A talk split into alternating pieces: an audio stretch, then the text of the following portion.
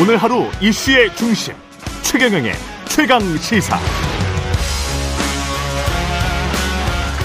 네, 윤석열 대통령을 공개 비판했던 국민의힘 박민영 대변인 대통령실 청년 대변인으로 기용됐습니다. 다음 주 화요일부터 출근한다고 하는데요. 93년생 예, 이준석 퀴즈로 불리던 박 대변인 93년생이면 30살입니다. 대통령실 행을 두고 반응들이 다양한데요. 직접 만나서 이야기 들어보겠습니다. 국민의힘 박민영 대변인 나와 있습니다. 안녕하세요. 안녕하세요. 예. 다음 주 화요일부터 출근을 하게 됩니다. 그죠? 네. 제안은 언제 받았나요? 지난 주, 주말에 받았습니다. 지난 주말에. 예, 예. 지난번에 저랑 통화했었잖아요. 네. 그래서 방송에 나왔었는데 그러면 네. 그 이유가 되는 맞습니다. 건가요? 그때까지는 전혀 몰랐고요. 그때 그렇죠. 제가 방송에 네. 나왔던 게 아마 그 조선일보 주필께서 맞아요. 쓰신 그 칼럼 때문이었지 주필? 않습니까? 예, 예, 그때까지는 뭐 저도 사실 뭐 전혀 예상하지 못했고요. 되게 음. 좀더 당황스러운 상황이었기 때문에 예, 저도 오히려 주말에 더 놀랐습니다. 예. 음, 그 누구한테 전화 왔는지는 말할 네. 수 있어요? 아, 그건 말씀드리기가 어렵고요. 예.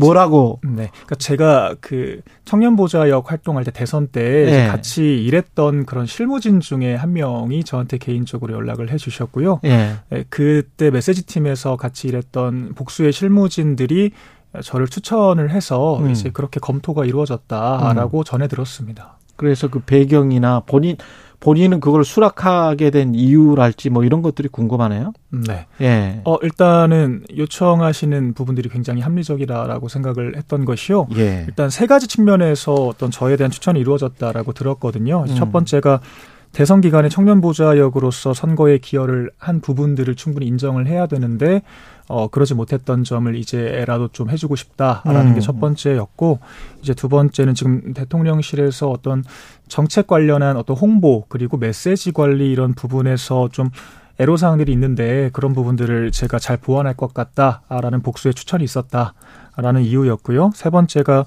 좀 대통령실이 이제 변화와 쇄신의 의지를 보여주는 데 있어서 좀 대통령께 이 당에 몸담은 사람으로서는 좀 최초로 쓴소리를 하기도 했었고 이제 그러면서도 좀 음, 정부 정책을 뒷받침하려고 꾸준히 음. 노력을 해왔던 어떤 당의 대변인을 영입하는 게 좋겠다 이제라는 그런 세 가지 이유가 있었다라고 들었습니다. 그래서 예. 제가 어, 할 수 있는 일과 해야 할 일이 있다라고 판단을 했고요. 음. 네, 그래서 결정을 하게 됐습니다.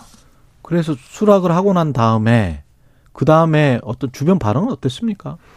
주변에서는 어 주로 기자님들이 전화를 많이 해주시더라고요. 네, 네, 네. 예. 네, 축하한다는 말씀과 함께 이제 이런저런 질문들을 해주시고 예. 뭐 이제 지인분들께서도 사실 고생길이라는 말을 많이 해주시더라고요. 예. 그러니까 왜냐하면 지금 지지율이 20%대까지 떨어진 상황에서 다시 반등의 모멘텀을 만들어야 하는 상황이니까요. 음. 좀 네, 중압감이 있을 거다. 음. 이제 이런 의미에서 좀 덕담 과 우려의 말씀을 같이 해주셨습니다. 어떤 일을 할 수 있을 것 같아요? 변화와 쇄신의 의지를 담고 기사에도 무슨 상징적인 예, 예. 의미로 받아들여 달라 대통령실에서도 그렇게 네. 이야기를 했더라고요. 네. 그러니까 본인에게 어, 주는 어떤 부담감도 있을 것 같긴 합니다. 네. 예. 뭐 청년 대변인 이란 직함 자체가 없었던 것을 이번에 새로 만든 것인데 아무래도 제가 이제 만 29살입니다. 그러니까 음. 조금 더 젊은 사람들 당사자의 감수성을 정책과 메시지에 담아낼 수 있는 사람을 기용했다는 측면에서 그렇게 예. 말씀을 하신 걸로 보이고요. 제가 실제 선거 때도 했던 것이 어떤 보도 자료나 정책 같은 것들이 나갈 때 특히 청년 관련된 것들이 나갈 때 음. 충분히 당사자성을 반영하지 못했던 부분들 제가 어 이러면 안 된다라고 쓴소리를 강하게 했었었거든요. 예. 이제 그런 부분들을 제가 또 할 수 있을 것 같고요. 또 대통령실에서 정- 예, 또 정부 어떤 정책 같은 것들 홍보에서 어떤 식으로 이제 워딩을 만들어야 하는지 메시지에서 또 어떤 변화가 필요한지 이런 것들 함께 고민하고 논의를 할 것 같습니다. 근데 대통령실 대변인실이거든요. 네. 그러면 대변인은 국민에게 이야기를 하는데 네.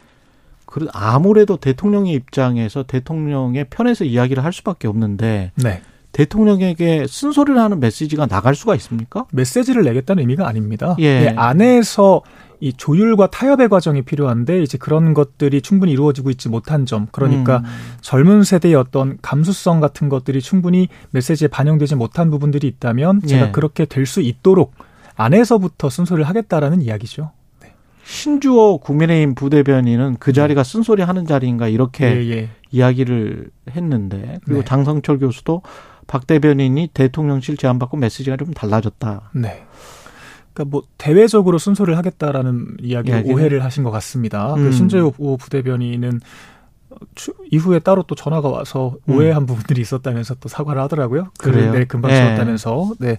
네. 그리고 뭐 메시지가 달라졌다. 사실 이 부분은 뭐 크게 이상할 게 없는 것이 저는 이전부터 그래 왔었거든요. 그래 예. 왔다라는 것이 어, 원희룡 예비 후보 대선 캠프에서 경선을 치렀다가 윤석열 후보가 최종 후보가 되자마자 청년 보좌 역으로 윤석열 후보를 도왔습니다. 지방선거 때도 저는 유승민 예비 후보가 더 잘 되기를 응원을 하고 있었지만 김은혜 의원이 후보가 된 뒤에는 김은혜 의원을 바로 지원을 했었거든요. 예. 그러니까 뭐 저는 당이 어떻게 나아가야 하는 방향이 맞는지 당의 목적이 무엇인지를 중심으로 늘 제가 스스로 선당후사의 마음으로 활동을 해왔고요. 이번에도 같은 맥락입니다. 그러니까 결과적으로 이준석 대표가 당에 필요하다라고 생각하고 전 두 분이 화해하는 게 지금도 최선이라고 생각을 하지만 만약 그게 불가능해져서 이 당위와 현실이 부딪힌다라고 했을 때 그럼 우리가 선택해야 될 것이 무엇이냐? 음. 어, 결과적으로 이 대통령과 당이 국민들을 잘 이끌어 나가는 것이 국민들께서 잘 살 수 있도록 만들어 드리는 것이 더 우선시 될 수밖에 없는 부분이거든요. 예. 저는 그런 측면에서 판단을 했던 것이고요.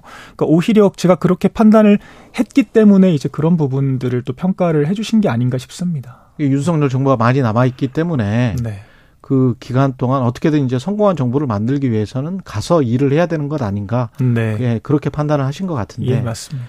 그때 인터뷰에서는 이준석 당대표와 윤석열, 윤석열 대통령이 좀 더 안 왔으면 좋겠다. 네. 그런 이야기를 했잖아요. 지금도 같은 생각입니다. 그, 아직도 여지가 있다고 보십니까?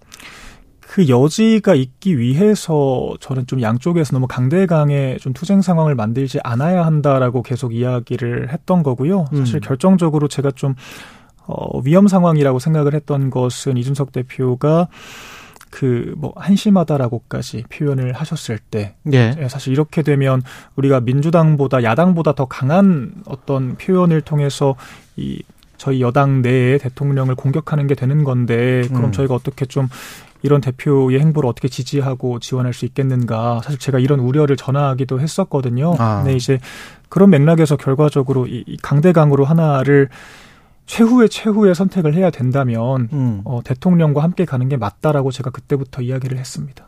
이준석 대표는 SNS에서 어, 박 대변인에게 충성을 요구한 적 없고 충성을 받은 적도 없고 충성을 받지 않았으니 배신도 아니다 이렇게 네. 적었는데 예. 그말 자체에 이미 배신자 프레임이 있어 버려요.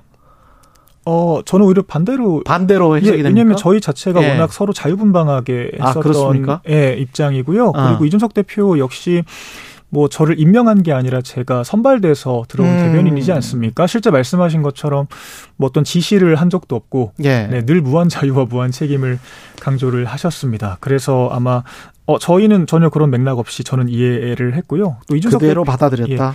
예, 이준석 예. 대표가 약간 예전에 사석에서 좀 어떤 이야기를 했었냐면 저에 대해서 평가를 하는데 제가 바른 정당에서 6개월 활동하고 바로 군대를 갔습니다. 그러다 음. 보니까 좀 정치권으로부터 멀어졌고 특정 개파에 속하지 않게 되었는데 이제 그런 개파에 속하지 않은 어떤 중립적인 입지에 있는 게 저한테는 굉장한 좀 강점이다.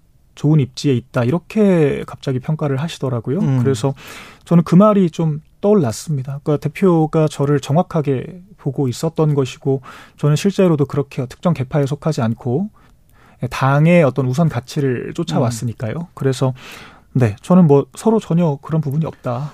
당은 지금 상황에서는 비대위로 가고 이준석 대표는 당의 중진 의원들 많은 중진 의원들이 이야기하는 것처럼 가처분 신청이나 이런 거는 될 수 있으면 하지 않고 명예롭게 네. 결말을 짓는 것이 낫다. 네. 사퇴하는 게 낫다. 이렇게 생각하세요?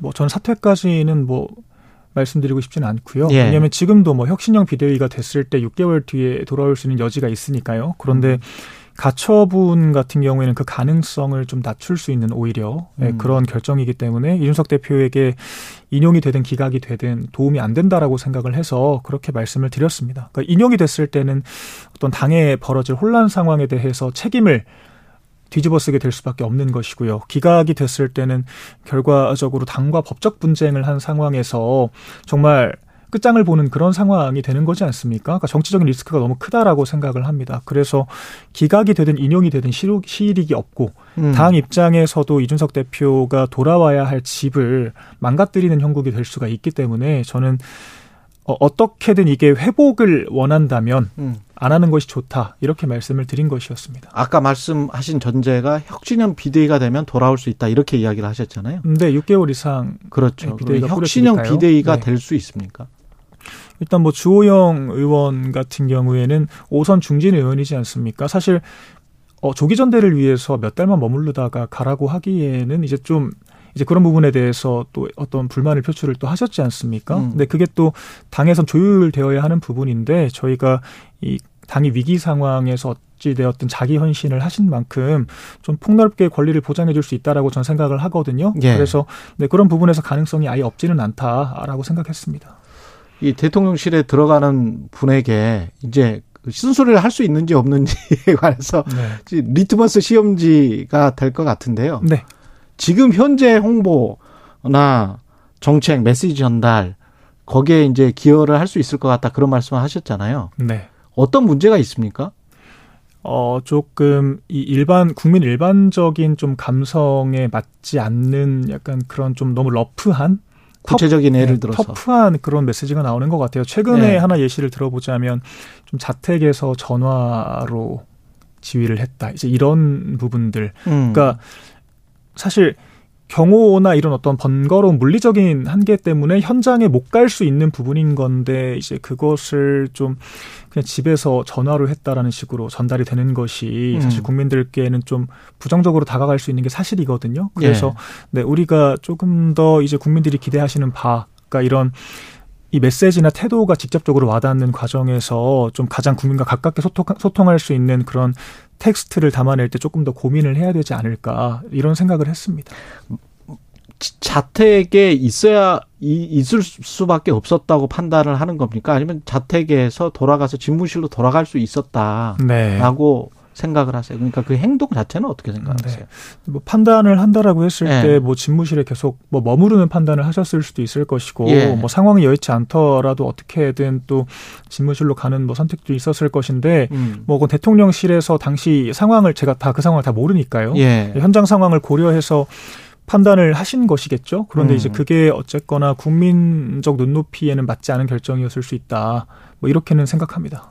그 반지하 그 사망 하신 분들 한 세 명 있는데 거기에 네. 그 사진 있지 않습니까? 예, 예. 하드 뉴스. 이거는 어 처음부터 네. 누가 생각을 하고 찍고 네. 올리고 네, 네. 그랬을까요? 어떤 부분에서 문제가 있었다고 보세요? 제가 뭐 어떤 절차를 통해서 음. 그렇게 릴리즈가 되었는지까지는 확인할 수가 없는데요.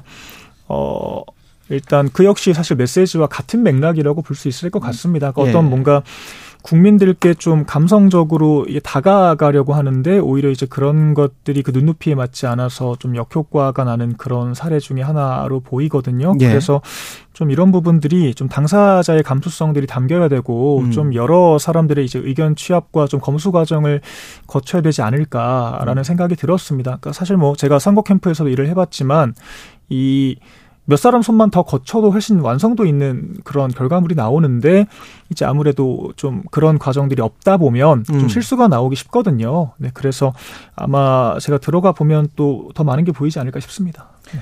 최근 대통령 지지율 하락세 그리고 민심 관련해서 대통령실에 가면 어떤 식으로 일을 하고 싶다 또는 대통령에게 어떤 말씀을 드리고 싶다. 네. 예.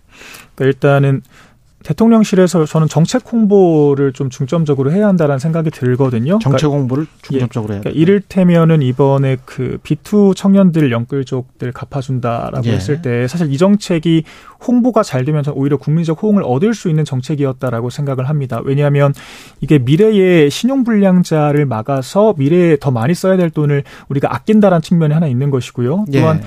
개인 회생이라는 건 이 빚을 갚을 능력과 의지가 있는 사람들이 민간에서 부채를 탕감할 수 있도록 정부가 지원하는 것이거든요. 그러니까 음. 오히려 이분들이 파산하게 됐을 때 훨씬 더 많은 우리가 부담을 짊어져야 됩니다. 그래서 뭐 이제 코인 같은 부분들은 좀 빼더라도 우리가 이 정책의 필요성을 충분히 요약해서 설득할 수가 있었는데 마치 좀 정부가 불공정하게 빚을 다 갚아주는 것처럼 이게 음. 프레임이 잡혀버리니까 좀 아쉬운 부분들이 있었거든요. 예. 그래서 저는 해야 될 일을 하면서 비판을 받는 상황을 피하는 게 지금 가장 중요한 일 중에 하나고 또 제가 어. 할수 있는 일 중에 하나다라고 생각을 합니다. 마지막으로 이철규 의원이 그 지지율 하락 이유가 여론조사 기관 성향. 네. 예. 그 다음에 뭐 당내 분란 때문이다 이렇게 네. 판단을 했는데 그 판단에는 동의하십니까?